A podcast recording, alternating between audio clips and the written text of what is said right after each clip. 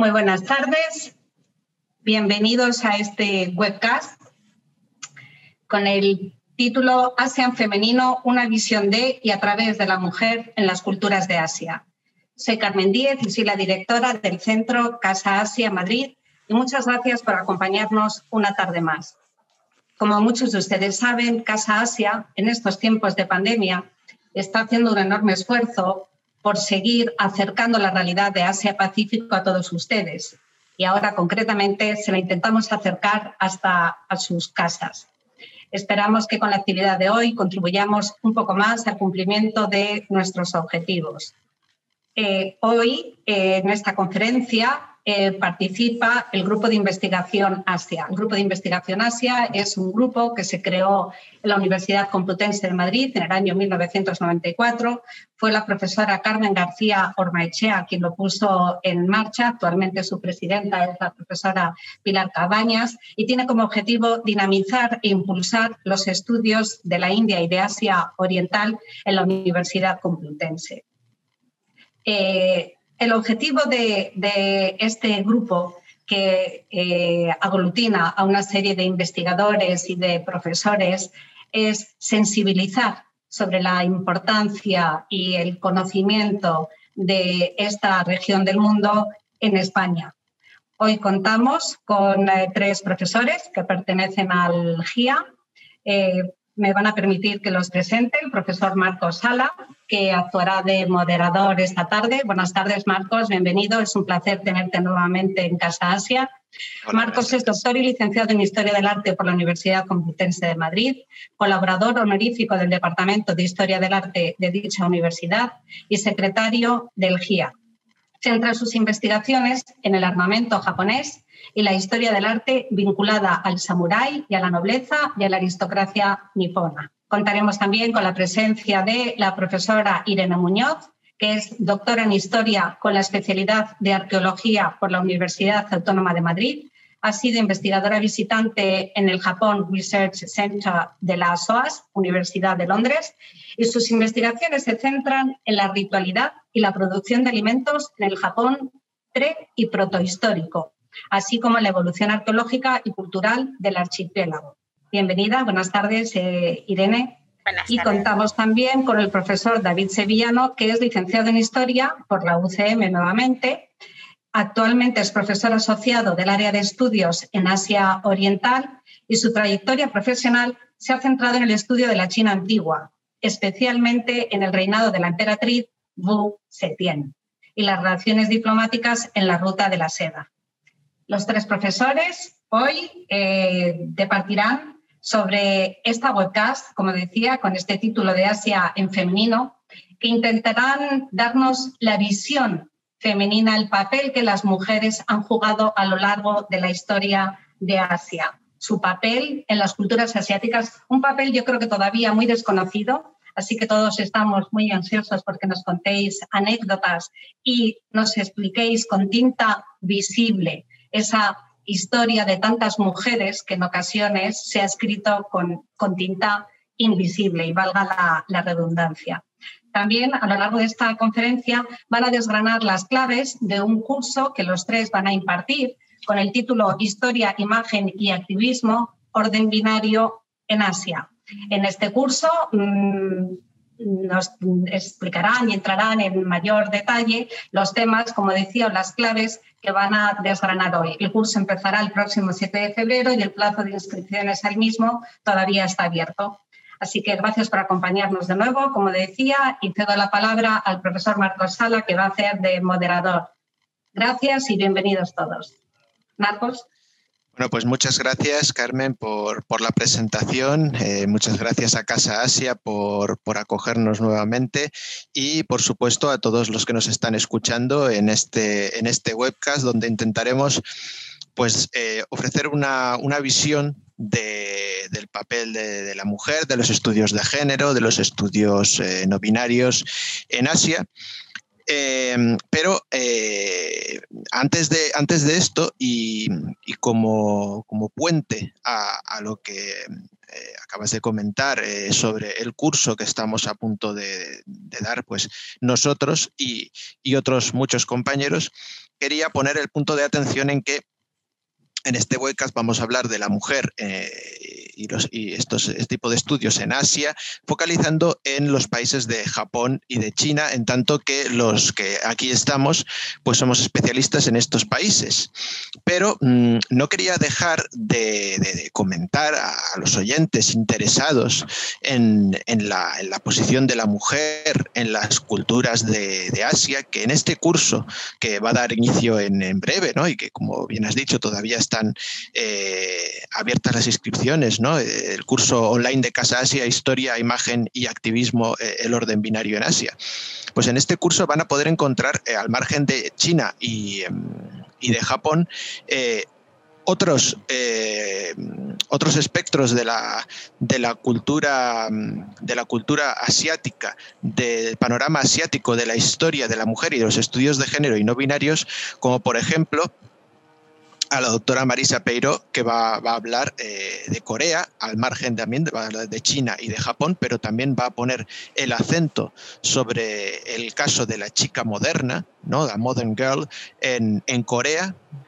Eh, también la doctoranda Zhou Meng eh, va a hablar de la figura en Wang Jin, ¿no? El, eh, también focalizando en China, pero mm, eh, también vamos a tener, como digo, otros amplios espectros, eh, como por ejemplo eh, Mario Malo, hablar de, de feminidad eh, y feminismo, tanto en ambientes japoneses como también surcoreanos del siglo veinte. Eh, y eh, la, la doctora, la, eh, bueno, la doctoranda Alejandra Rodríguez va a hablar también de, de Japón a través de una mirada femenina, pero eh, haciendo un link con España y, eh, como digo, otros países de Asia. Por ejemplo, el caso de Vietnam lo va a tratar la doctora Cristina Noalart eh, en, en este sentido. Así que, eh, aunque en este webcast vamos, como digo, a centrarnos en, en los países principalmente de Japón y de China, por supuesto abiertos a, a cualquier otra cuestión que nos pueda plantear el público, ¿no? Pero eh, vamos a centrarnos en esto. Animar a aquellos que quieran eh, indagar sobre este, este posicionamiento de la mujer en, en otras culturas asiáticas, como puede ser la de Corea, como puede ser la de Vietnam, eh, o como pueden ser esas relaciones de, de ida y de, y de vuelta, ese tornaviaje entre España y Asia, pues eh, las van a poder seguir en este, en este curso, que, como eh, ha dicho Carmen, pues está a punto de empezar, eh, ¿no? Y que, bueno, les animamos a todos a que, a que se apunten a él. Y con, y con ello voy a, voy a empezar este, este webcast como un, como un debate, como una mesa redonda eh, entre mis colegas del G I A. Y, eh, bueno, eh, la, la La primera eh, pregunta que tengo para ellos y que con la cual es, esperamos eh, empezar a, a quitar las, las capas, ¿no? a, a, este, a este problema eh, y al mismo tiempo eh, caso fascinante de la mujer en los estudios asiáticos, eh, es la siguiente. Bueno, yo sé, pero... Y bueno, y ustedes ahora también, gracias a la presentación de Carmen, que, que ambos, que tanto David Sevillano como Irene Muñoz, son expertos en la antigüedad en China y en Japón. Entonces, eh, respecto a la posición de la mujer y otros colectivos vinculados a los estudios de género y no binarios, ¿qué hecho o facetas de los eh, periodos antiguos de ambos países, China y de Japón, rescataríais de la memoria para que fuera tomado en consideración hoy en día? Es decir, que eh, hablarnos de algo de, de vuestros eh, países de especialidad y de esas épocas tan pretéritas que creáis que es necesario que se, que se traiga a día de hoy, al siglo veintiuno, eh, ya no solo para que podamos aprender de, de esas mujeres del pasado, sino para que pueda servirnos quizás de, de utilidad en, en, en más de un sentido. Así que, bueno, voy a eh, dar primero la palabra a la profesora Irene Muñoz y posteriormente hablará el profesor David Sevillano y vamos a, a empezar esta mesa redonda en la que eh, les animo que eh, todas las preguntas, todas las cuestiones que les vayan surgiendo, pues las, las pongan, eh, las envíen a, a este chat, las envíen a, a la moderación eh, para que, bueno, pues me las hagan llegar y eh, pues más o menos eh, sobre las ocho menos diez eh, que acabaremos esta mesa redonda, este webcast, pues podamos responder a todas vuestras preguntas, eh, esperemos que de la manera más satisfactoria. Así que paso la palabra a, a profesora Irene Muñoz para que, bueno, pues nos traiga eh, esos recuerdos del pasado. Muchísimas gracias, Marcos, por, por la presentación y por, por esta eh, entrada en materia, sobre todo, y por, por la presentación también del curso, que, que al fin y al cabo pues también es, es lo que intentamos hacer aquí, un poquito de divulgación y, y, y ver que no solamente se queda en lo nuestro, sino también pues que, que abarca muchísimos otros panoramas que nosotros, por nuestras propias especialidades, bueno, pues no, no podemos abarcar, ¿no? Eh, en, en respecto a tu pregunta, bueno, pues... Eh, Antes, antes hablábamos un poco de en positivo o en negativo. Bueno, pues eh, yo voy a contestar tanto en positivo como en negativo, ¿no? Como, como comentábamos antes. En positivo yo resaltaría que en época protohistoria el papel de la mujer era muy importante porque se consideraba que la mujer, por el hecho de serla, tenía eh, un papel ritual especial, tenía como unas especiales capacidades rituales o que estaba... Mm, especialmente dotada para el contacto con el más allá o para los asuntos de, del más allá, ¿no? Entonces eso hizo que las mujeres tomaran muchísima importancia, no solo en la sociedad, eh, no solo como miembros de su familia, por empezar en, en el núcleo pequeño, porque eran un poco como las que llevaban la carga espiritual y la protección espiritual de la familia, sino también en la sociedad, porque eran las que realizaban los rituales de grupo ante, los, ante las deidades, y eso también les hizo tener una, una importancia política que llegó a traducirse en muchísimo poder, eh, sobre todo al principio, bueno, final de la protohistoria, principio de la Edad Antigua, ¿no? Eh, dentro de la corte, porque al fin y al cabo las sacerdotisas son las que son, eh, los dioses hablan por, por la boca de estas sacerdotisas, y eso da un poder tremendo, porque si lo dice una sacerdotisa, lo dice un dios. Y, y bueno, veremos que en distintos ámbitos de Japón, eh, del Japón actual, quiero decir, entonces eran unidades diferentes, pues tenemos casos como el de Okinawa, donde realmente hubo una auténtica revolución y una especie de medio golpe de Estado precisamente para quitar a la suma sacerdotisa y tener controladas a todo este tipo de sacerdotisas, porque el rey se dio cuenta de que tenían el poder de poder desbancar eh, reyes y poner al que ellas quisieran. Entonces, eh, creo que este valor que tenía social la mujer es, es algo que es, que es importante tener en cuenta. En cuanto a la parte mala que, que rescataría, porque es muy importante tenerla en cuenta, sobre todo nosotros como investigadores, y es que sí es verdad que a partir de cierto punto de la historia empezaron a llegar influencias, sobre todo del continente a Japón, de religiones pues como el budismo, como el confucianismo, que tenían una visión muchísimo más heteropatriarcal que este proto-shintoísmo no tan... que, que, que, que daba tanta importancia a la mujer. Entonces, eh, esto... tuvo una traducción negativa, y es que aportó una visión bastante más negativa y bastante más heteropatriarcal de las mujeres, y de hecho, bueno, pues contribuyó, ya veremos en el curso cómo, a, a una especie de caída en gracia, o sea, eh, ca caída desde la gracia, mejor dicho, de, de las mujeres, ¿no? Y... Y es importante tenerlo en cuenta porque muchas veces los propios investigadores no nos damos cuenta de que eh, nos encontramos un texto que nos está diciendo pues, que ciertas mujeres tienen ciertas actitudes y las están juzgando como negativas, y realmente son textos de la época que no son nada objetivos, sino que tienen eh, una, muchas veces tienen una intencionalidad incluso política y religiosa muy clara. Y nosotros no podemos quedarnos simplemente en ese discurso que nos están, que, que en su momento era para convencer a la gente, sino que tenemos que leer entre líneas y darnos cuenta de que esa intencionalidad existía y que a lo mejor realmente no está retratando la realidad, ¿no? Y tenemos que ver un poquito más allá e intentar ver, a, a pesar de las ideas o de los ideales de esos escritores de esa época, si realmente estaban retratando eh, de manera fiel la realidad o simplemente estaban aportando una visión totalmente sesgada. No sé si con eso eh, respondí. Sí, sí.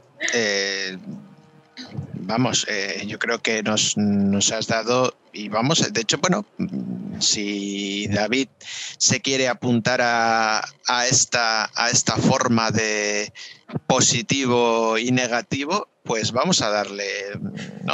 O, o a lo mejor nos quiere traer todo positivo o todo negativo, esperemos que no, ¿no? Pero vamos a, vamos a ver qué, qué, qué, qué memoria nos va a rescatar David. Eh, bien, yo ya te comenté, cuando me hiciste la, la pregunta por primera vez, te dije que en negativo o en positivo. Yo voy a empezar por lo negativo. Me tengo que unir a, a lo que ha iniciado Irene, pero vamos a llevarle la contraria en el orden, aunque solo sea porque al acabar con algo positivo, pues por lo menos te quedas con, te quedas con lo último, que es mejor. Bien, tengo aquí un par de cosas apuntadas. Por ejemplo, para empezar por, eh, por lo negativo, tenemos que tener en cuenta que nos vamos a un contexto muy antiguo. Pero yo eh, en el curso no voy a hablar solo del antiguo, me voy a remontar, voy a llegar hasta mil novecientos once. O sea, que hay cosas que no son tan antiguas. Y hay cosas negativas que se mantienen desde la antigüedad hasta prácticamente hoy en día, por algunas cosas que comentaré. La primera de ellas es la, eh, la primera cosa negativa que hay que tener en cuenta en relación con eh, la mujer en China, es la visión que se ha tenido de ella como que Eh, debe ser una persona sumisa, debe ser una persona que obedece y que está relegada al ámbito doméstico, al ámbito doméstico eh, como paridora, principalmente, ¿de acuerdo? Es eh, una persona eh, que puede ser intercambiada, porque los contratos matrimoniales son eso, contratos en los que dos familias intercambian hijos. Intercambian hijos porque supone una alianza de tipo económico, de tipo político, lo que sea. ¿Qué, ¿Cuál es el papel eh, que adquiere la mujer ahí? El de una paridora. No se le da mucho más, ¿de acuerdo? Y eso es algo que ha estado vigente desde la antigüedad, desde que en el Neolítico, ya con la cultura de Yangshao, empieza a notarse en las tumbas una predisposición a que la mujer tenga un papel más dependiente del varón por la riqueza que acumula, que es más dependiente del hombre, eh, con objetos que son de carácter doméstico como cerámicas, frente al varón que tiene eh, objetos de carácter eh, pues, eh, como aperos de labranza o aperos de, de caza. Y se va a mantener esa sumisión que va a ir creciendo hasta día de hoy, en el que la mujer, eh, a pesar de que el Partido Comunista, cuando funda la República Popular, establece que se ha procedido a la liberación de la mujer, igual que se había procedido a la liberación del campesinado, de los trabajadores, del proletariado, eh, a día de hoy la mujer en China sigue teniendo un papel eh, que se podría considerar inferior socialmente al varón, eh, si se tiene en cuenta que eh, se sigue prefiriendo tener un varón a tener una, a tener una, una niña eh, cuando se va a, a tener hijos. Eso ha generado que haya un, un desfase entre el número de varones y el número de, de hembras dentro de la sociedad, y eh, se calculaba que estaba en torno a que una mujer, que a una mujer china le tocan como uno coma dos o uno coma cinco hombres por cabeza, lo cual genera ahí una, un problema. Eso se va a romper a partir de ahora, desde que el, eh, la política del gobierno está impulsando la política de dos hijos, ¿de acuerdo? Ya no uno, sino, sino dos. O sea que eh, la mujer se fue ganando poquito a poco en, en China, pues eh, en teoría poco a poco eh, va consiguiendo una serie de, de objetivos positivos. Con lo, esto lo referente al pasado, que, eh, a lo negativo del pasado que se ha transmitido hasta ahora. Lo positivo, pues... volviendo al ámbito doméstico, dado que la mujer estaba relegada al ámbito doméstico, debía tener una serie de cosas que eh, debían serle útiles y que, les van a, y que le van a servir para eh, estar mejor en el contexto social. Lo primero es la reivindicación de la educación. Desde muy pronto, Eh, la educación de la mujer había sido relegada por norma general en las clases bajas a cuestiones de, de prácticas como, como hacer la comida, como hacer eh, la cerámica, cualquier cosa, pero en las clases altas se va a ir reivindicando poco a poco que la mujer, como es un complemento indispensable para, la, para el hombre en su vida, necesita tener una serie de conocimientos porque una de las funciones de la mujer es aconsejar a su marido, aconsejarle bien. Por lo tanto, si debe aconsejar bien, debe ser una persona formada para poder cumplir con su papel. Eso les va a ir dando herramientas para ir adquiriendo lo que va a ser, lo que se podría considerar una especie de liberación muy escasa, pero eh, le da como una mínima independencia. Esa educación, al mismo tiempo, se va a reivindicar para educar a sus hijos, porque otra de las funciones de, la, de una mujer es ser madre educadora, pero madre educadora que les va a servir a las mujeres sobre todo para inculcar el principio de la piedad filial a sus hijos. El principio de la piedad filial implica que los hijos deben respeto a sus padres.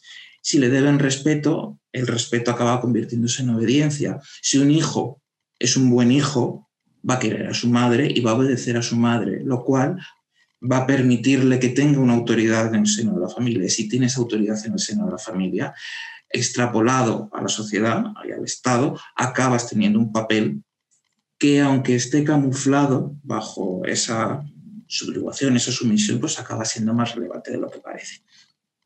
Y en el ámbito político pues se puede reivindicar, por ejemplo, en la antigüedad, la presencia de mujeres en el poder. No solo en el tiempo más, eh, más antiguo, en el que había mujeres guerreras como la reina Fu Hao, sino las emperatrices regentes. Actualmente en China todavía no ha habido ninguna presidenta. Estamos en un proceso en el que cada vez se van incorporando más mujeres al ámbito político, pero todavía, en lo que es la, la cúpula, todavía no hay un gran número de mujeres. Que yo sepa, eh, había una ministra, pero que haya una ministra ya es un avance con respecto a lo que se venía dando, en el, en el que la intención descarada era eh, alejarla del poder. O sea que poco a poco se va imponiendo esa visión en la que, igual que en el pasado, pues la mujer tenía cierta implicación en el poder, aunque fuera como regente, pero participaba. ¿De acuerdo? No sé si te da una orientación. Sí, sí, sí.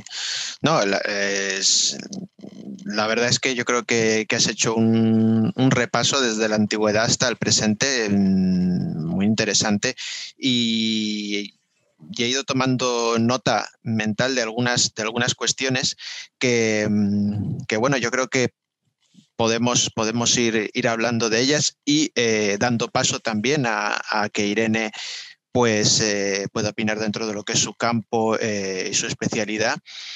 Y, eh, y, por ejemplo, una de las que más eh, me ha llamado la atención, eh, quizás eh, vinculándolo a eh, tu campo de especialidad, que es eh, la emperatriz Wu Zetian, y, y también eh, no por, por, por, por algo que, que he leído yo hace poco, que es que eh, en Japón, en, en, en, el siglo, eh, en el siglo séptimo, si mal no recuerdo, eh, siglo séptimo, octavo, quizás era el siglo octavo, eh, se recopilaron una serie de escritos donde se eh, hablaba de, de esta emperatriz Wu Zetian de, de China como ejemplo de la piedad filial y, eh, y que... y que esos valores debían ser eh, transmitidos a Japón.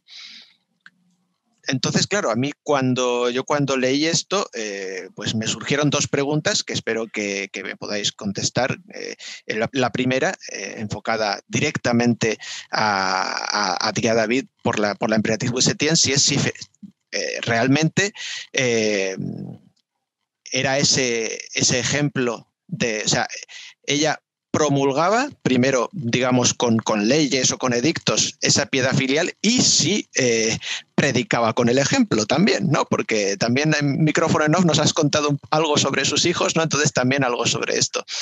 Y, eh, y luego pasaría la palabra a Irene eh, por decir que eh, si en ese siglo eh, octavo, en, en, en Japón, se hablaba...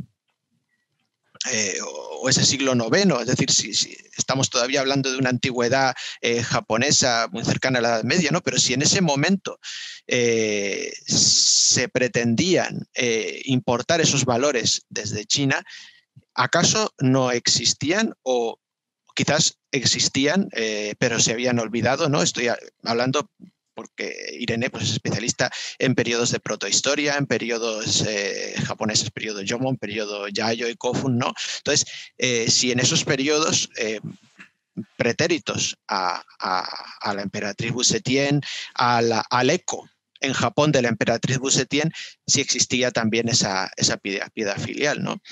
Eh, entonces, bueno, pues nada, paso primero la palabra a David para que nos hable un poquito de este tema.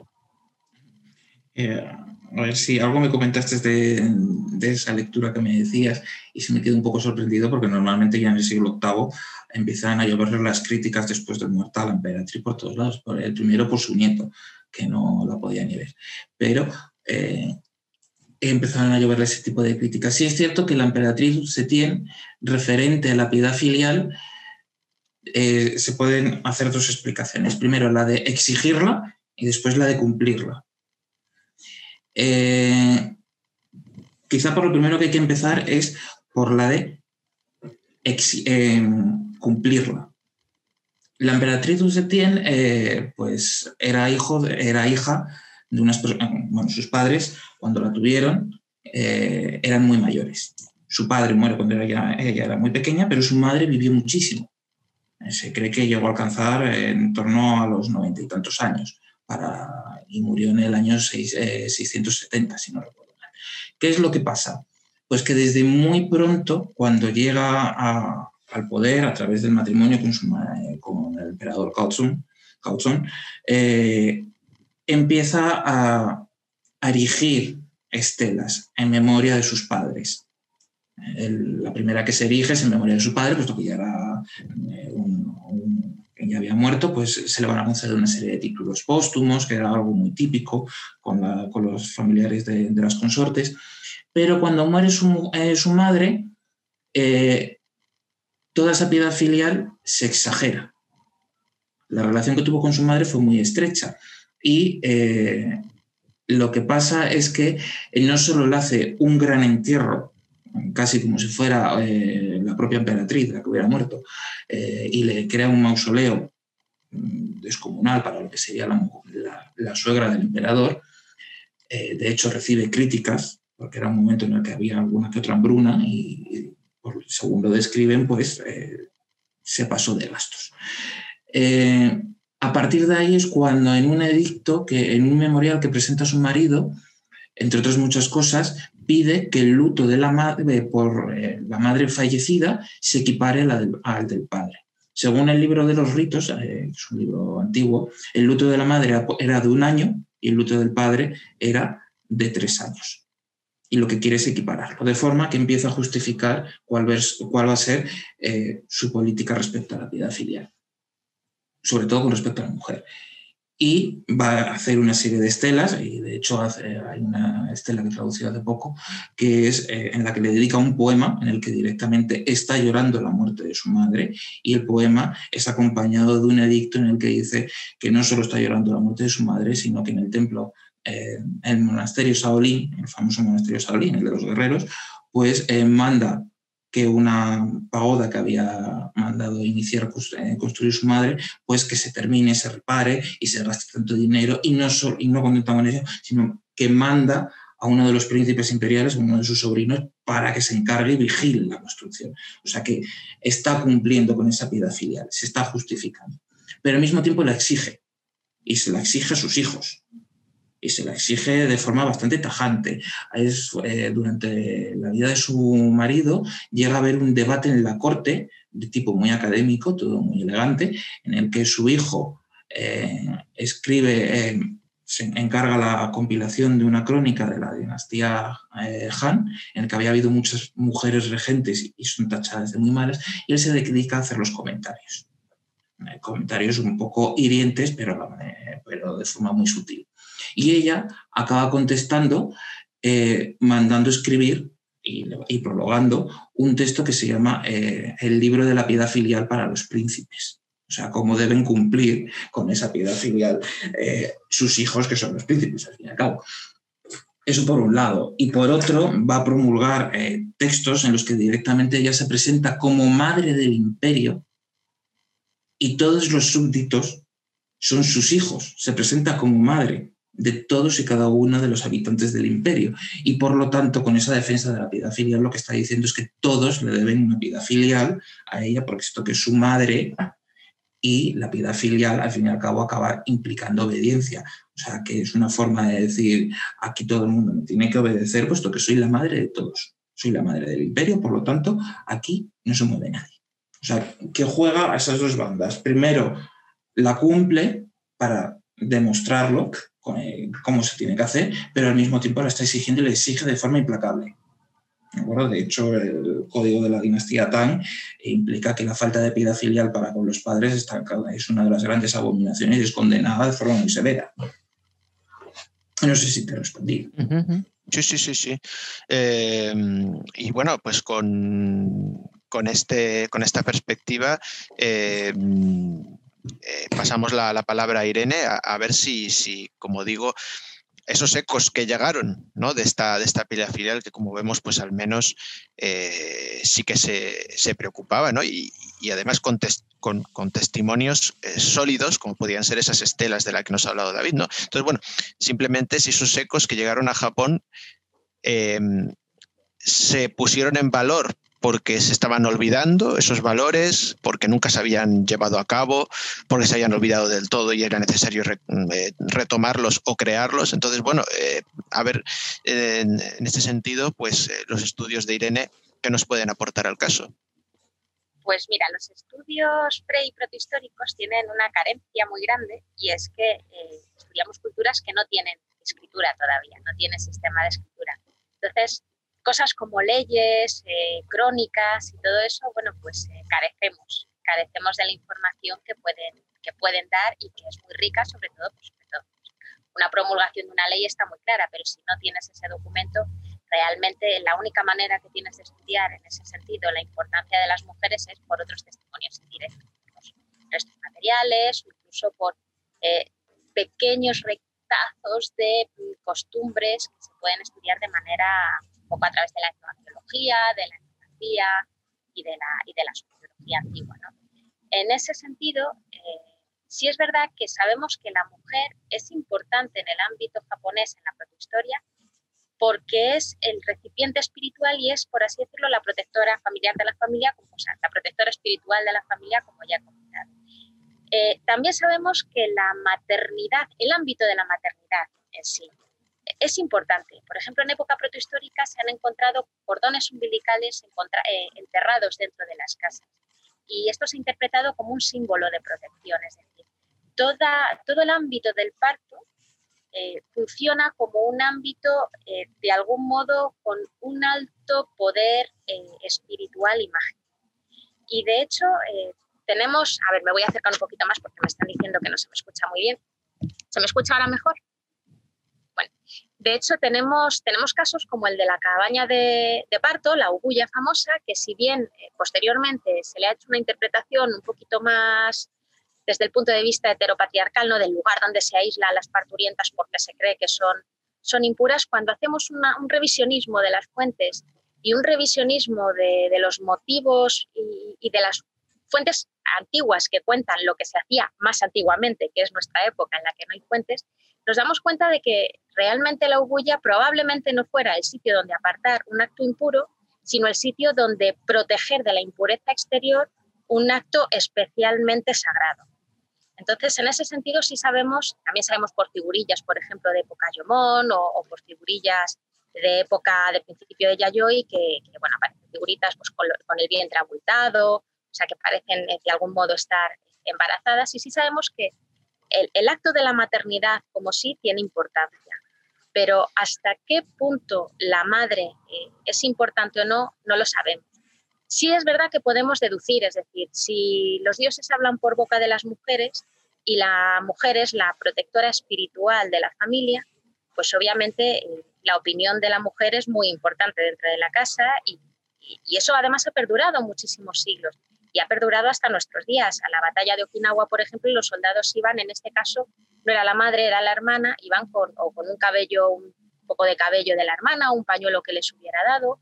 En el caso de los Ainu, por ejemplo, viajaban con alguna prenda de ropa interior, o sea, alguna prenda que hubiera estado cerca del cuerpo de la, de la madre o de la hermana también. porque consideraban que les iba a proteger de los peligros del camino, de un viaje o de la propia, o de la propia guerra, ¿no? Entonces, en ese sentido sí sabemos que la mujer tenía importancia y que el acto de la maternidad per se también, pero no somos capaces de ver eh, si el hecho de la piedad filial o algo similar realmente existía como, como un concepto tan claro como, como llega en el siglo, a partir pues ya de, del siglo ocho, nueve a, a Japón. Uh-huh. Pues bueno, este, este es un webcast sobre, sobre la, la, el papel y la, la presencia de la mujer en la cultura asiática, pero al final nos está quedando un, un interesante debate sobre la piedad filial y, y digo porque digo bien porque me llega una pregunta del, del, del público, ¿no? Normalmente habíamos eh, hablado de pues, aproximadamente a menos diez eh, empezar con las preguntas del público, pero claro, es que ha entrado una en que nos pregunta eh, sobre la piedad filial para que sigamos hablando de ello y nos dicen que, bueno, pues hemos hablado un poco en, en, en periodos pretéritos de, de este asunto. ¿Cómo es eh, esto hoy en día? Bueno, David nos ha dado algún, algún dato sobre China y, bueno, Irene ahora nos ha también comentado un poco el, algún, algún caso, por ejemplo, eh, bastante contemporáneo, ¿no? Como es la, la batalla de Okinawa. Eh, pero, pero bueno, eh, vuelvo a, a pasaros el, el micrófono por si queréis eh, contestar a este, a este oyente, ¿no? Que nos pregunta, bueno, pues cómo es la piedad filial hoy en China y, y en Japón. Entonces, eh, David. A ver, la piedad filial como concepto, Xiao, eh, aparece en textos muy antiguos y de hecho pues, te lo encuentra el Confucio, eh, con Zhou, destacó que era Uno de los, es uno de los eh, principios más importantes que debe respetar eh, una persona, eh, el caballero eh, famoso del que habla él. ¿Qué es lo que pasa? Que lo concibe como algo natural, que surge del amor natural que tienen los padres y los hijos de forma mutua, ¿de acuerdo? Y que, dado como es la sociedad, debe corresponder, debe tener unos valores jerarquizados. Se va a equiparar a la relación que hay entre eh, la relación que hay entre el padre y el hijo, la relación que tiene que haber entre un soberano y un ministro. De ahí el concepto de obediencia. ¿Qué es lo que pasa? Pues que a medida que, pa que va pasando el tiempo, eh, los siglos, y eh, nos encontramos con que la piedad filial se convierte en algo muy, eh, en muy parecido a lo que sería una lealtad y una obediencia, sería una cosa eh, eh, mixta. ¿Qué es lo que pasa? Pues que si bien los principios del confucianismo y de lo que es el pensamiento tradicional van a estar vigentes, pues eh, se puede decir que eh, de forma oficial, hasta mil novecientos once, con la caída de, de la dinastía Qing, con la República tampoco se han eliminado esos principios, al menos durante la Primera República. Luego, durante la Revolución, eh, durante, eh, a partir de la proclamación de la, de la República Popular de China, sí es cierto que se trata de hacer un revisionismo, se trata de, de meter una serie de valores que están relacionados con, con la igualdad, basados en los principios marxistas, de la revolución proletaria y, y todo esto que todo el mundo conoce, pero no se erradica. Eso sigue estando en el, subcon en el subconsciente eh, de la sociedad y de hecho eh, te encuentras a día de hoy que, por ejemplo, eh, algo como es, eh, un negocio, como las residencias de ancianos. Las residencias de ancianos en Occidente son un negocio, ¿verdad? En China, en principio, no, no tienen el éxito que pueden tener aquí. Entre otras cosas porque se sigue aplicando eh, es, eh, esa idea de que al anciano le debe cuidar su, su familia, le debe cuidar y proteger eh, sus hijos en primera instancia y luego sus nietos, ¿de acuerdo? Es la misma mentalidad que tenía, por ejemplo, eh, mi madre con respecto a mis abuelos o mis abuelos con respecto a mi bisabuela. No, ¿cómo iban a ir a una residencia? Estando yo, los cuido yo. Ese es el principio. ¿Qué es lo que pasa? Pues que sigue estando esa, esa idea. No es una idea de obediencia ciega en el que si eh, el abuelo te dice que te tienes que tirar al pozo, te vas a tirar. Eso no. Se les respeta, se les quiere, se les protege y se les cuida. ¿Qué es lo que pasa? Pues que nadie te va a decir nada si mandas a, tu, a tus padres a una residencia. Nadie te, lo va a, nadie te va a decir, estás cometiendo un delito, estás abandonando a tus padres, pero obviamente no va a ser bien visto. No va a ser bien visto socialmente y no es que vayan a cuchichear o, o no, pero cuando, eh, cuando salga el tema no se va a comentar como algo positivo, se va a comentar como que esa persona ha dejado a sus padres en una residencia, ¿de acuerdo? Siempre puede haber circunstancias en las que, eh, por ejemplo, es una persona mayor que necesita unos cuidados muy especiales y entonces lo que estás demostrando es que tú te estás preocupando por tu padre y estás llevando, o por tu madre y, lo estás, y los estás llevando a un lugar donde sabes que los van a cuidar mejor de lo que lo vas a poder hacer tú. Pero simplemente porque son, son más mayores y tú no te quieres hacer cargo, eso en teoría no se lo plantea. A día de hoy no conozco a nadie que lo... que lo planteé.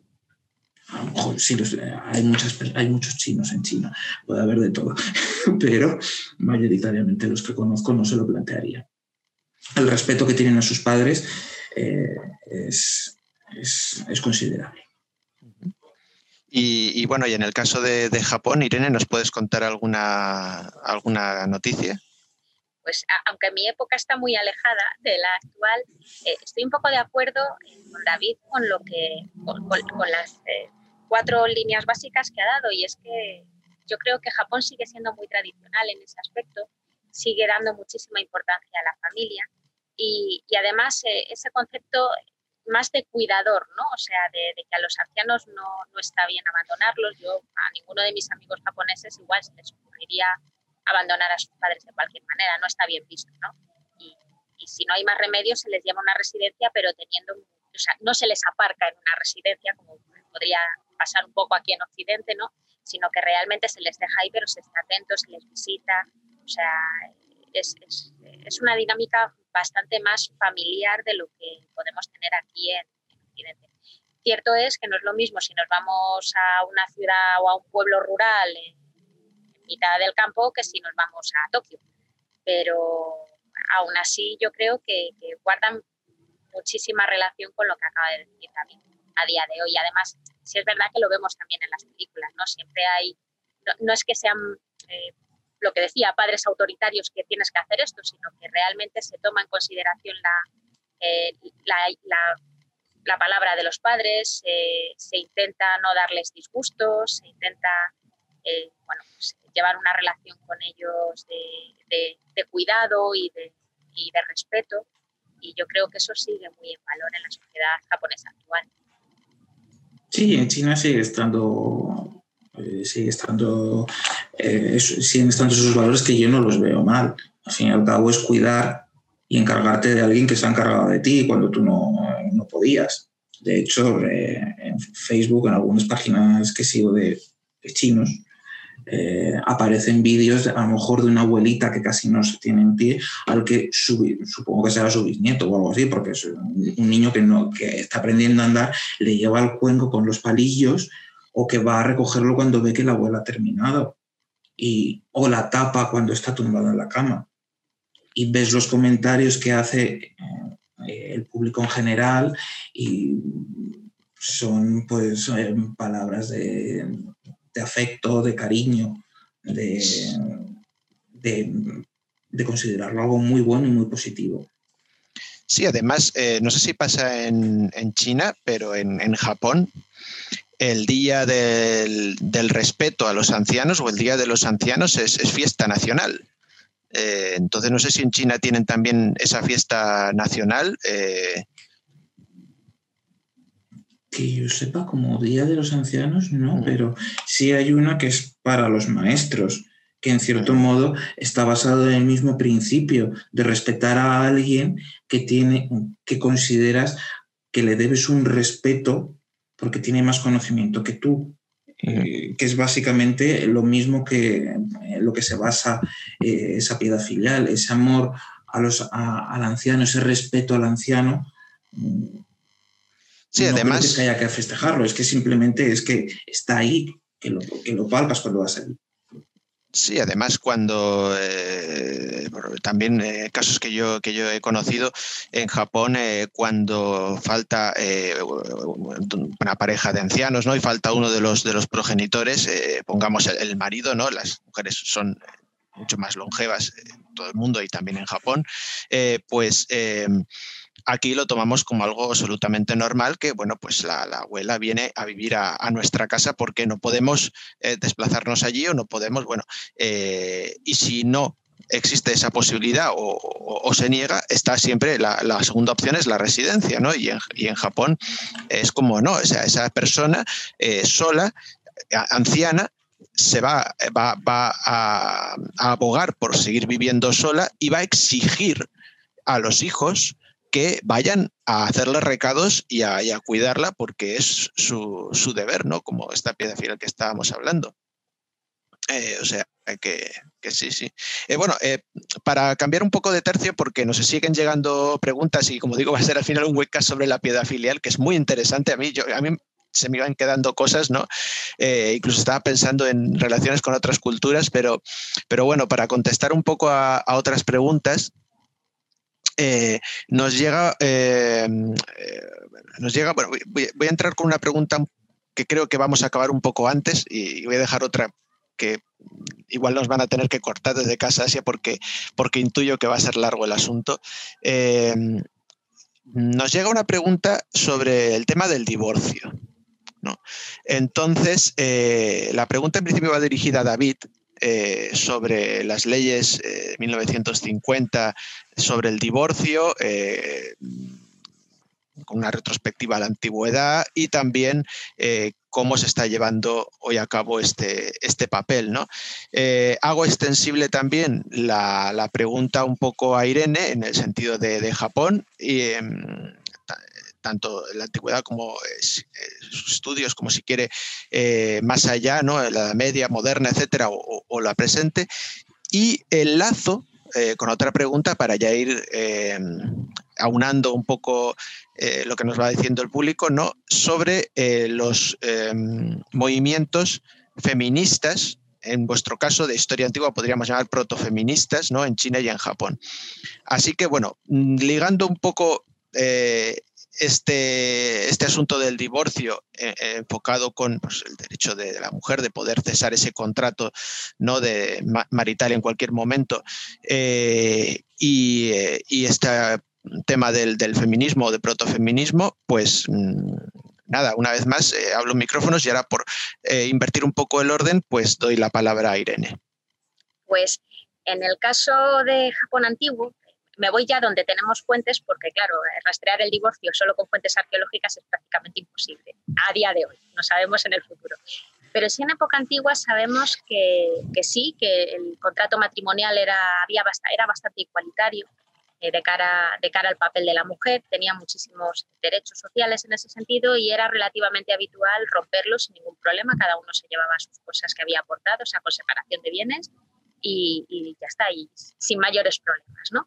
Sí es verdad que con el tiempo hay una evolución del concepto de familia y esto se empieza a poner mucho más complicado porque las mujeres toman un papel, como, como decía antes David, de paridor, paridoras, o sea, son productoras de herederos. Y además eh, todo da un giro, la mujer deja de ser independiente, pasa a formar parte de la familia del marido, a estar totalmente controlada por ella, porque al fin y al cabo tienes que asegurarte de que la descendencia que esta mujer va a dar realmente es la descendencia de tu familia y no de cualquier otro, con lo cual se las, las controla por completo. Y eso implica controlar todas sus relaciones personales y, y controlar o impedir en la, eh, en la mayor parte posible que tenga cualquier otro tipo de relaciones o que tenga ningún tipo de independencia o de decisión dentro de su propia familia. Entonces, es, era muy, muy, muy difícil acceder a un divorcio, salvo que fuera el marido el que la, la repudiara, ¿no? Eh, la manera de divorciarse ya a partir de la Edad Media, de hecho, es escribiendo la, la Mikudarisan, que sería eh, la, la carta de tres líneas. Entonces, bueno, pues eh, el marido escribía, era siempre el marido, o sea, no, no, no, legalmente no valía de otra manera, escribía una carta con tres líneas, ¿no? En plan, bueno, pues nuestros lazos kármicos se han debilitado y si alguna vez te casas con otro hombre, pues yo no emitiré ninguna palabra en contra o algo así, ¿no? y si el marido emitía esta carta, pues divorciado, si ya está, quisiera ella o no. Problema, eh, ella si quería eh, divorciarse no podía obligar al marido. Entonces, eh, sí es verdad que empezaron a existir una serie de mecanismos y, y, y se empezaron a idear para intentar presionar en, en ciertos casos. Estos mecanismos son la creación de una red de monasterios, monasterios conocidos como Inquiridera, que precisamente servían a esto. Las mujeres tenían que ir a estos monasterios, pedían ingresar en ellos, pagaban una cuota por estar allí una serie de, de años y en función de la cuota estaban simplemente pues, leyendo y pasando el tiempo o haciendo las tareas más serviles de, de todo el monasterio, y al cabo de cierto tiempo realmente el monasterio lo que hacía era exigirle al marido que esta mujer ya no era esposa suya porque era una monja y había pasado a un plano espiritual completamente diferente, ¿no? Entonces, eh, de esa manera sí tenían una base legal para exigirle al marido que escribiera la Mikudarisan. De hecho, si una vez que el propio monasterio reclamaba esa Mikudarisan, el marido seguía en sus trece y no lo escribía, sí tenían ya recursos legales para denunciarlo y podía incluso acabar en la cárcel el marido. Pero claro, ¿quién accedía a este tipo de cosas? Pues mujeres que tenían ahorros suficientes como para poder pagarse esa estancia de sus tantos años en el, en el Inquiridera. Y además mujeres con, con cierto apoyo porque tenían que salir de su casa, huir por la noche. Había muy pocos en Inquiridera, o sea que era muy raro que te tocara uno al lado de casa, eran varios días o incluso meses de viaje, solas por los caminos. Eh, Era, era una cosa muy arriesgada, teniendo en cuenta que además la familia del marido estaba poniendo todos los medios para buscarla, ¿no? Entonces, eh, sí es verdad que había alguna opción, pero muy limitada y a muy poquitas, a muy poquitas mujeres con una situación económica un tanto privilegiada. Sí, bueno, yo, la verdad es que eh, ya eh, yo, por ejemplo, en lo que he podido tocar de, de, de historia más moderna japonesa, eh, me ha asombrado la, la facilidad, ¿no?, con la que la mujer podía llevar a cabo el divorcio. Estoy hablando de especialmente, precisamente, concretamente entre el siglo diecisiete y dieciocho, ¿no?, con que con ausentarse eh, un par de semanas del domicilio familiar ya se consideraban que estaban iniciados los trámites, no había que firmar nada ni hacer nada, eh, y pasado creo que eran dos años, se consideraba eh, completado el divorcio y, y podían los eh, volver a casarse, etcétera, ¿no? Eh, claro, yo creo que esto, lo comentaba una persona hace poco, tiene mucho que ver también con la forma de casarse antiguamente en Japón, ¿no? Eh, eh, con este rito de... Eh, La, la mujer no pide permiso para entrar en la residencia. Soy, soy recibí, bien recibida aquí, ¿no? Pues sí, usted es bien recibida. Pues ya estáis casados, ¿no? no, no hay ni beso ni nada, ¿no? Eh, eh, y, y claro, pues el divorcio es pues básicamente eso, ¿no? Como no soy bien recibida, me voy y ya está el divorcio, ¿no? Entonces yo creo que eso es, es interesante, ¿no? Eso, ese, ese, ese asunto eh, que incluso... Llegaron tratadistas en el siglo dieciocho a, a escribir eh, y diecinueve en Japón sobre el divorcio en Japón, sobre qué causas podía eh, esgrimir la mujer para irse de casa y iniciar estos trámites de divorcio, digamos, pues abandonando el domicilio eh, y, que, y, que, y que no, ¿no? Y aprovecho, bueno, para todo el mundo que le interese este tema, decir que el, el el pico del Everest, ¿no?, la cumbre en España de estudios sobre derecho japonés, la Universidad de Zaragoza, que incluso hasta tienen un máster de derecho japonés, eh, o sea que bueno, ahí eh, profesores de Francisco Arberán, eh, Carmen Tirado, pues han tratado este tema y es muy interesante. Eh, en el caso de China, eh, David, ¿qué nos puedes comentar? A ver, hay un antes y un después. Y el antes y el después en la historia de China, más que la fundación de la República, es la fundación de la República Popular China. A día de hoy, las mujeres pueden solicitar el divorcio sin ningún tipo de, de problema. De hecho, eh, había una noticia eh, que decía que después de siete semanas de confinamiento en una ciudad de Sichuan había aumentado los divorcios a tal escala que en una, en una localidad que no es excesivamente grande llegó a haber hasta trescientos en tres semanas. Eh, básicamente porque el matrimonio eh, es un contrato que se firma y como un contrato puede ser anulado, no hay, ni, no, no hay ningún tipo de contemplación ni nada. Y las mujeres ahora tienen una mayor libertad para poder hacer eso. ningún tipo de, de problema, pueden solicitar el divorcio por cuenta propia y, y pueden conseguirlo, pues igual que se consigue en cualquier otra parte del mundo. El problema era antes. En la China antigua, eh, bueno, en la China antigua, en la China hasta hace no mucho, lo que ha sido la tradición, la, la legislación para el divorcio, eh, era básicamente una potestad del marido. Básicamente eh, es lo que, eh, lo que les decía antes, y es que el matrimonio era un contrato que firmaban familias. Ahí no tenía nada que ver los sentimientos, como ahora eh, en China, sino que era algo que acordaban los padres de los respectivos por mediación de una casamentera o de un casamentero, normalmente una mujer, que era la que hacía de casamentera, y era un acuerdo. El divorcio implicaba a las dos familias. ¿Qué es lo que suponía? Pues que en una sociedad que es patriarcal, patrilocal, eh, lo que pasa es que es el marido el único que puede pedir el divorcio por ley. Y las causas por las que las podía pedir, que solo se podía pedir por siete razones, eran porque desobedecía a los suegros, porque era estéril, porque era adúltera, porque era celosa, parlanchina, que robaba o que padecía alguna enfermedad incurable. Encima de que te estás muriendo, te echan a la calle. ¿Qué es lo que pasa? Que había tres atenuantes, que si se cumplía cualquiera de ellos no podía eh, procederse a, a, al divorcio. Por mucho que lo solicitara el hombre, daba igual. Se fallaba a favor de la mujer en esos casos. Y era estos tres, estas tres limitaciones, como se conocían, era si la esposa había guardado luto por sus suegros durante tres años, lo cual la convertía en una mujer que respetaba la piedad filial, no solo con su familia, sino con la de su marido. O sea, que era una mujer obediente, o sea, era una mujer intachable. Por lo tanto, no podía ser expulsada. Si la familia del esposo había pasado de una, de una condición humilde a, una, a tener riqueza durante el matrimonio, a la mujer ya no se la podía despedir. Es básicamente, eh, tú te casaste con unas condiciones, han mejorado, tú ya no puedes privar a esa mujer de esas condiciones, ¿verdad? Y la tercera era que si la mujer no tenía ninguna familia a la que recurrir, o sea, que ya no tenía padres o no tenía hermanos, por lo tanto, el divorcio supondría que se la echa a la calle, y se la echa a la calle para morirse, porque no podían trabajar. En ese caso tampoco se podía proceder al divorcio.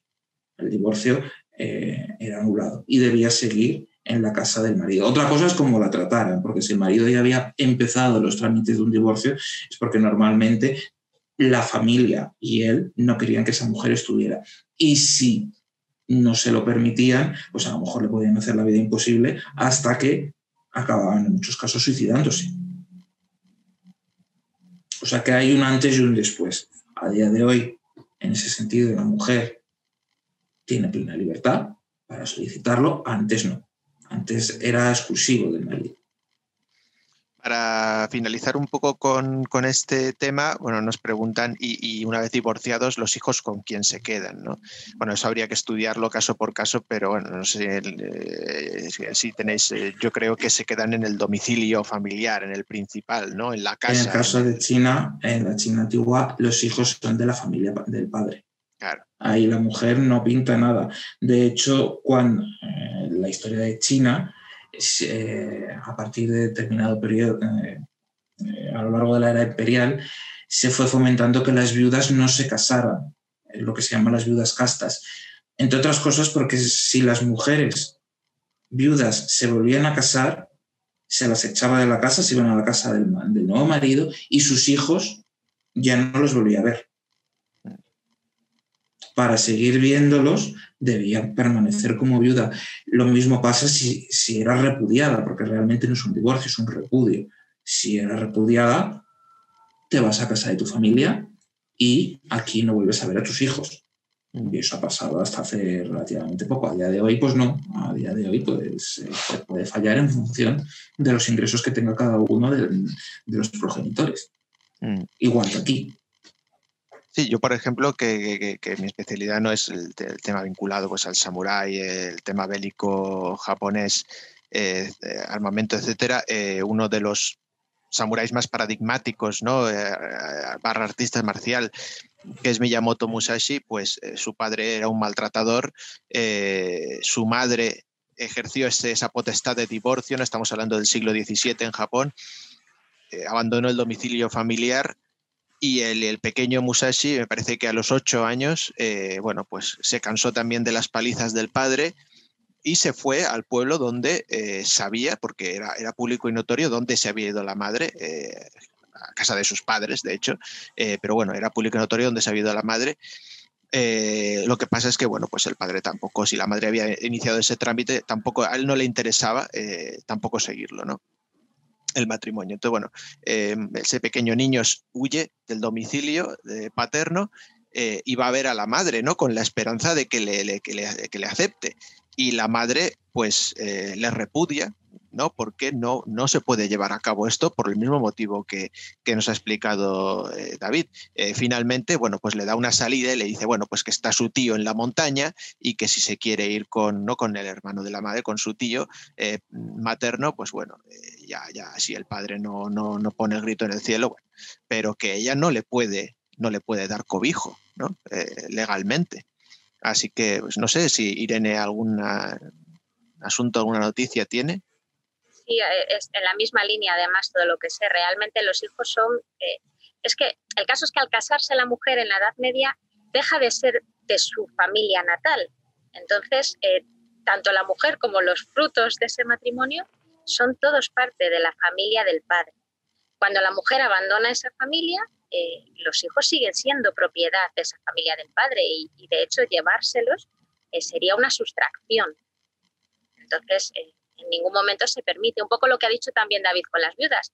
Eh, en Japón son incluso más radicales. Eso de que, bueno, si te quieres ir con otro no ves a los hijos. No, no vas a ver a otro porque tú eres parte de la familia del, del, del difunto, en este caso, del difunto esposo. Y es la familia del difunto esposo la que decide dónde te vas y dónde no te vas. Y si se encuentran por casualidad que tú te has sacado un amante, ellos pueden denunciarte y, y pueden arrebatarte todo tu casa, to, todo lo que tengas de usufructo de ese matrimonio antiguo y, y, y apartarte y quedarte con una mano delante y otra detrás, salvo que ese nuevo amante pues quisiera, quisiera cogerte en su casa. Pero, pero básicamente era, era salir de tu familia. Eh, si estabas en un área cercana, pues obviamente no perdías el contacto con ellos. Pero si te ibas a la otra punta de Japón en una época en la que los viajes, bueno, pues eran como eran, lo mismo te ibas para casarte y sabías que no ibas a volver a ver a tus padres en tu vida, salvo en alguna ocasión especialmente importante, ¿no? Que se pudieran permitir unos u otros ir a visitarse. Entonces, realmente estaban muy desvalidas en ese caso y, y desde luego los hijos eran una propiedad. Sacarlos de allí, llevártelos, si tú ya no eras parte de esa familia, equivalía a una sustracción de propiedad. Uh-huh. Bueno, pues eh, est- estamos ya llegando a, a, a tiempos límite de este, de este webcast. Mm, hay muchas preguntas.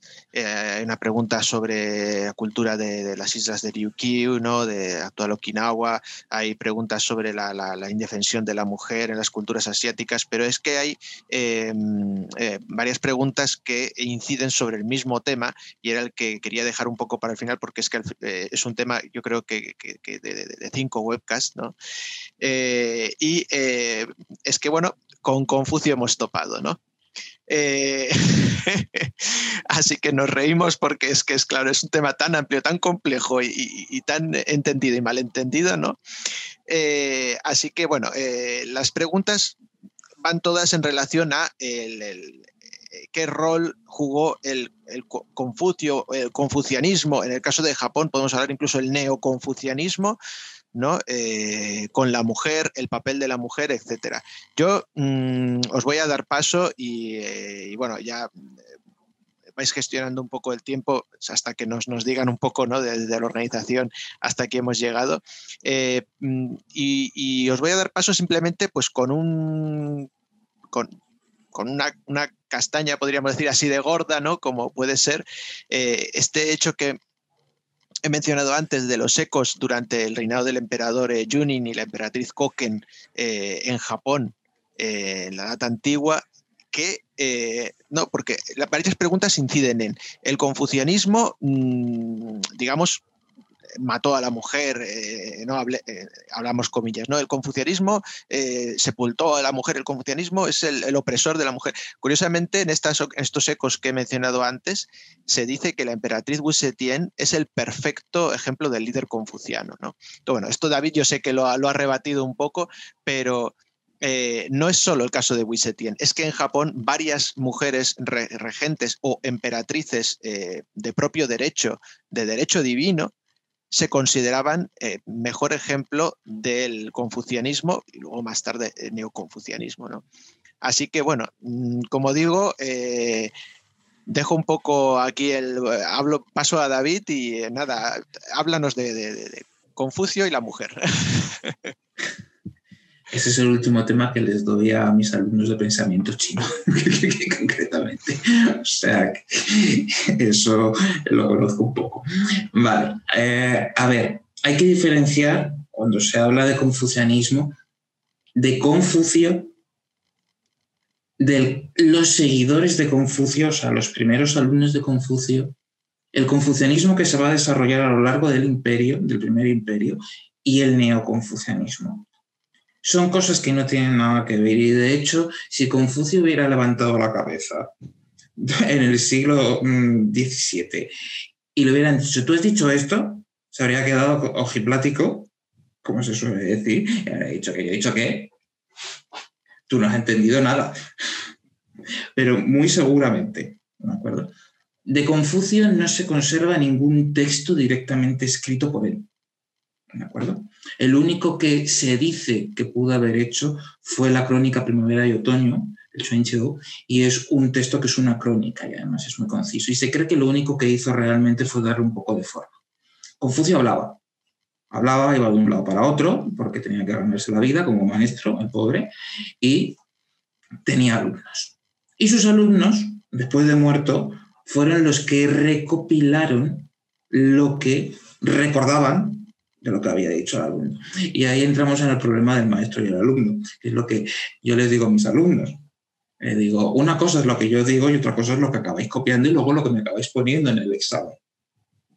Que en esos tres pasos puede pasar lo que pasaba cuando jugaba yo de pequeño una cosa con mis primas, que llevábamos el teléfono escacharrado y era que uno empezaba diciendo una cosa y cuando llegaba al último del círculo, eh, lo que había dicho ya ni se parecía. ¿Vale? Y es más o menos lo que pasa con el confucianismo.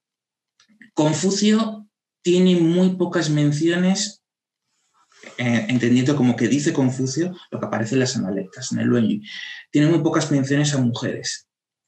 Y hay una que ha sido la más sangrante, la que más se ha criticado, sobre todo desde principios del siglo veinte, en las corrientes de historiadores de género, del movimiento feminista, que es la que se, eh, la, eh, la analecta que está en el capítulo diecisiete, en, la, en el párrafo veintitrés o veinticinco, depende de la edición, que viene a decir, es muy cortita, dice, el maestro dijo, las mujeres y los subordinados son especialmente difíciles de manejar, sed amistoso, sed amistosos y se familiarizarán demasiado, sed distantes y se ofenderán.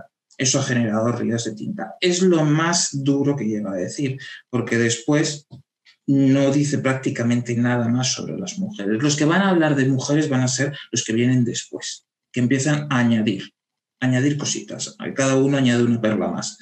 De hecho, eh, ya a partir de Mencio se empieza a establecer una diferenciación social, eh, las cinco relaciones famosas, que es eh, la relación entre eh, el emperador y el ministro, entre el padre y el hijo, entre la, el marido y la mujer.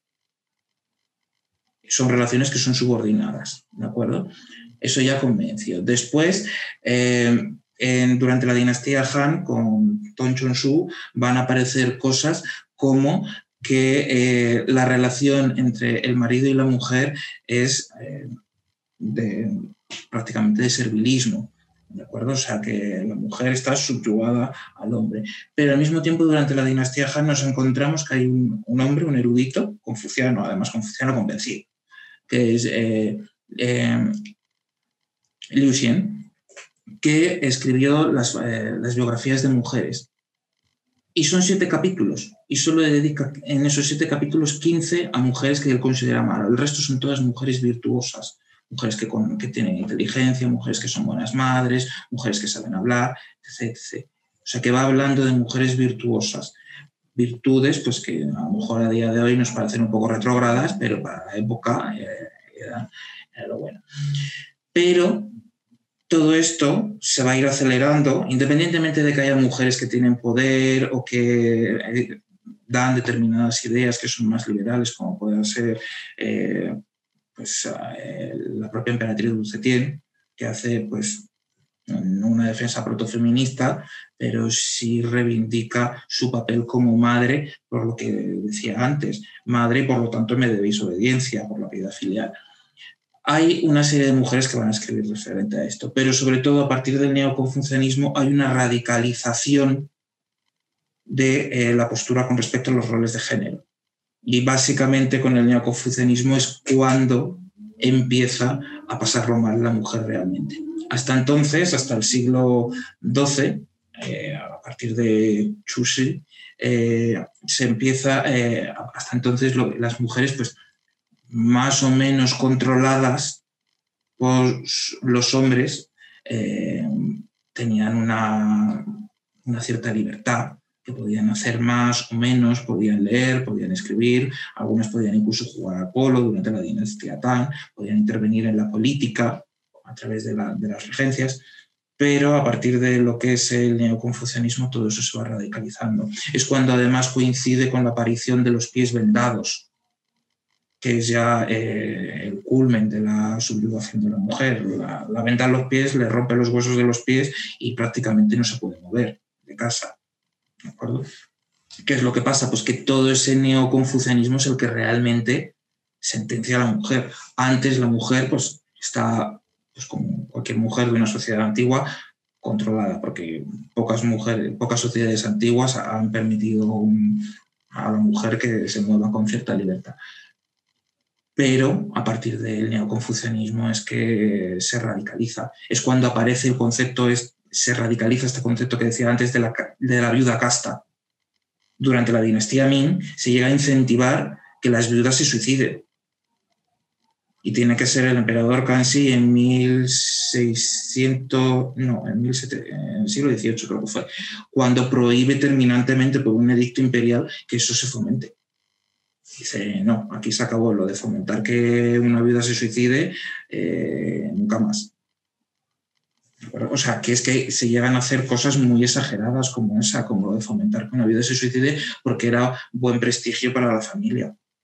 Y ya se ha muerto el hombre con el que estaba, pues ya no sirve para nada más en la sociedad. Y tiene que ser un emperador el que ponga freno a, esa, a eso, porque ya se estaba, se estaba descontrolando. Y aún así, el vendaje de los pies va a seguir.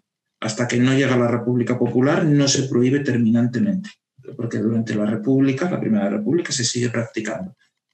Y es algo que practican las mujeres, que aplican las mujeres sobre las mujeres, porque consideran que es bueno. Y eso estaba fomentado por el neoconfucianismo, ¿cierto? No. No sé si he respondido o no he respondido. Sí, claro, sí, sí. Además, bueno, esto último que has dicho, ¿no? También hay que tener en cuenta, pues eso, ¿no? Que, que, que muchas veces estos... estos eh, estas conductas, ¿no? Eh, digamos, diríamos machistas, etcétera, pues muchas veces tienen... en, en, en No en, el, no, no, no en el hombre, sino en la mujer, el vehículo para su propagación, ¿no? Eh, pero bueno, digamos, ambas partes son culpables y la única diferencia es que el que acaba sufriendo las consecuencias pues suele ser la mujer, ¿no? Eh, pero bueno, en, hablando de también, de, paso la palabra a Irene para que nos hable del caso de Japón eh, y el confucianismo, porque como digo, bueno, pues nos han llegado varias preguntas relativas a, a este asunto de mujer, confucianismo, feminismo, confucianismo, etcétera. Pues precisamente en Japón pasa exactamente lo mismo que pasa en China. Empieza siendo más ligera la influencia del confucianismo, pero sí es verdad que precisamente a partir de ese siglo once, doce, trece se radicaliza todo muchísimo. Empiezan a entrar conceptos como el de las, las tres obediencias, ¿no? Este, este concepto de que la mujer le debe obediencia cuando es joven a su padre, cuando está casada a su marido y cuando es viuda a sus hijos, ¿no?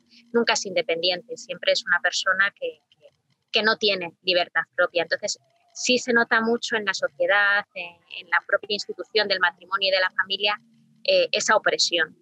Eh, también es verdad que, para ser justos, eh, hay que leer el contexto completo. Quiero decir, esto está pasando con el confucianismo, pero es que en todo el continente asiático, o por lo menos en toda la parte oriental del continente asiático, hay una corriente que no solo afecta al confucianismo, sino también a otras, a otras religiones como el budismo, y, y, y, se, y se palpa en el ambiente. Entonces, vemos, por ejemplo, que, que también se empieza a extender el concepto de que la mujer no, no tiene salvación, ¿no? La mujer es un ser impuro por naturaleza y entonces no tiene salvación.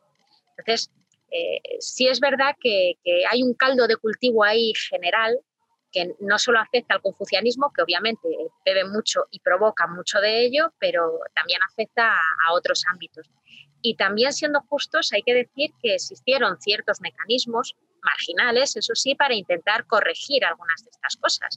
O sea, eh, existieron, por ejemplo, eh, precisamente la extensión de, de esta creencia en que la mujer no tiene salvación fue la que generó un movimiento de reacción, por así decirlo, y, y dio lugar a las teorías, por ejemplo, del, del sutra del loto, pues que eran como pequeñas alternativas o truquillos que las mujeres podían emplear para eh, alcanzar la salvación.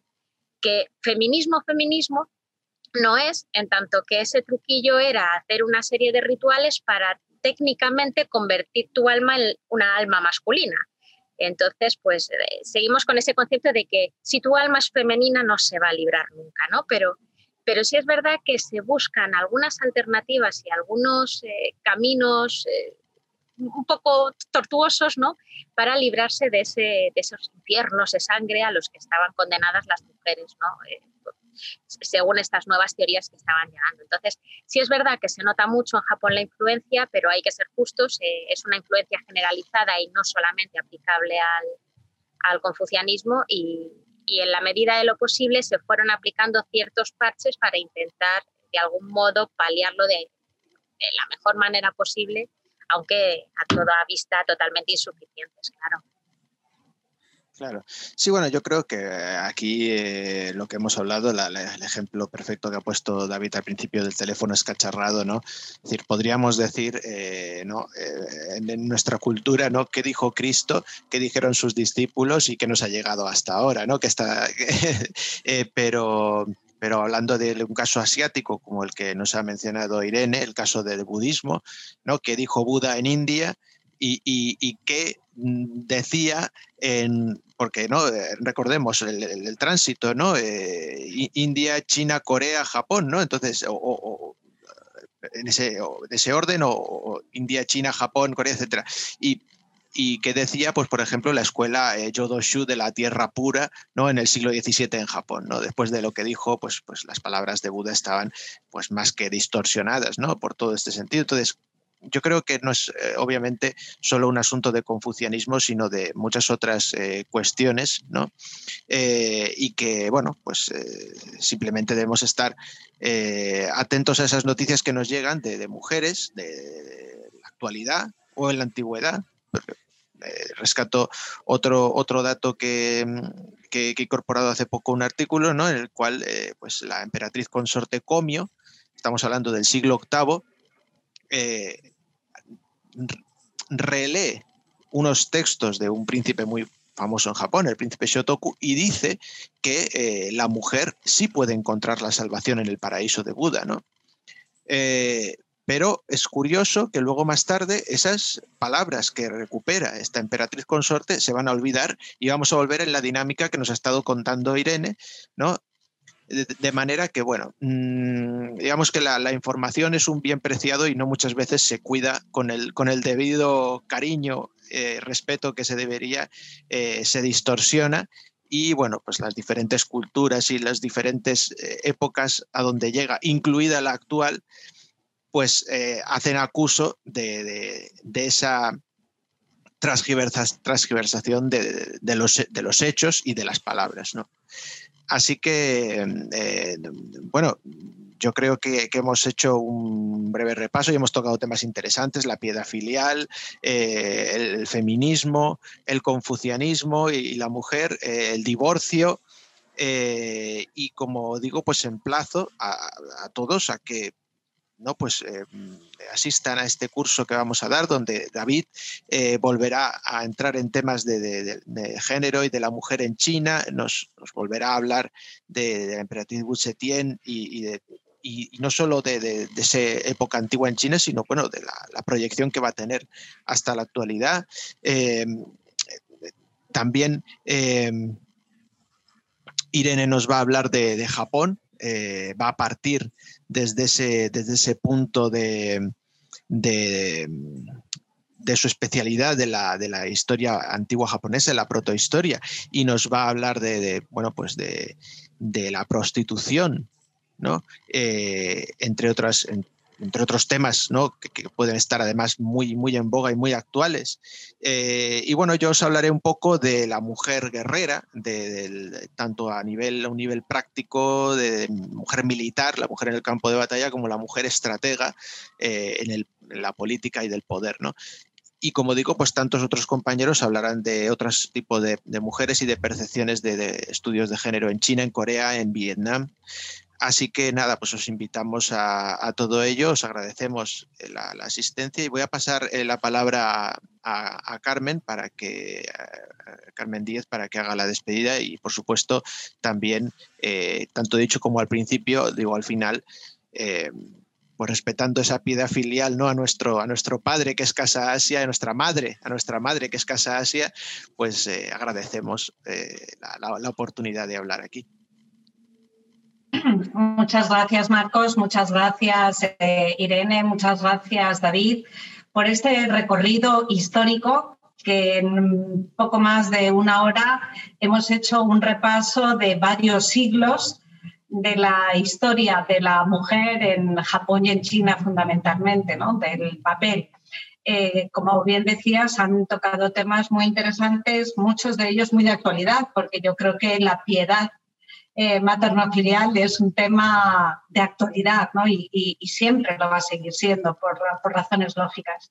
Pero a mí también me parece muy interesante cosas que se han dicho de eh, esa visión sesgada, esa interpretación que se ha hecho posteriormente de los postulados que o bien defendía Confucio o bien que han defendido otros dirigentes o bien otras religiones o bien otras ideologías, ¿no?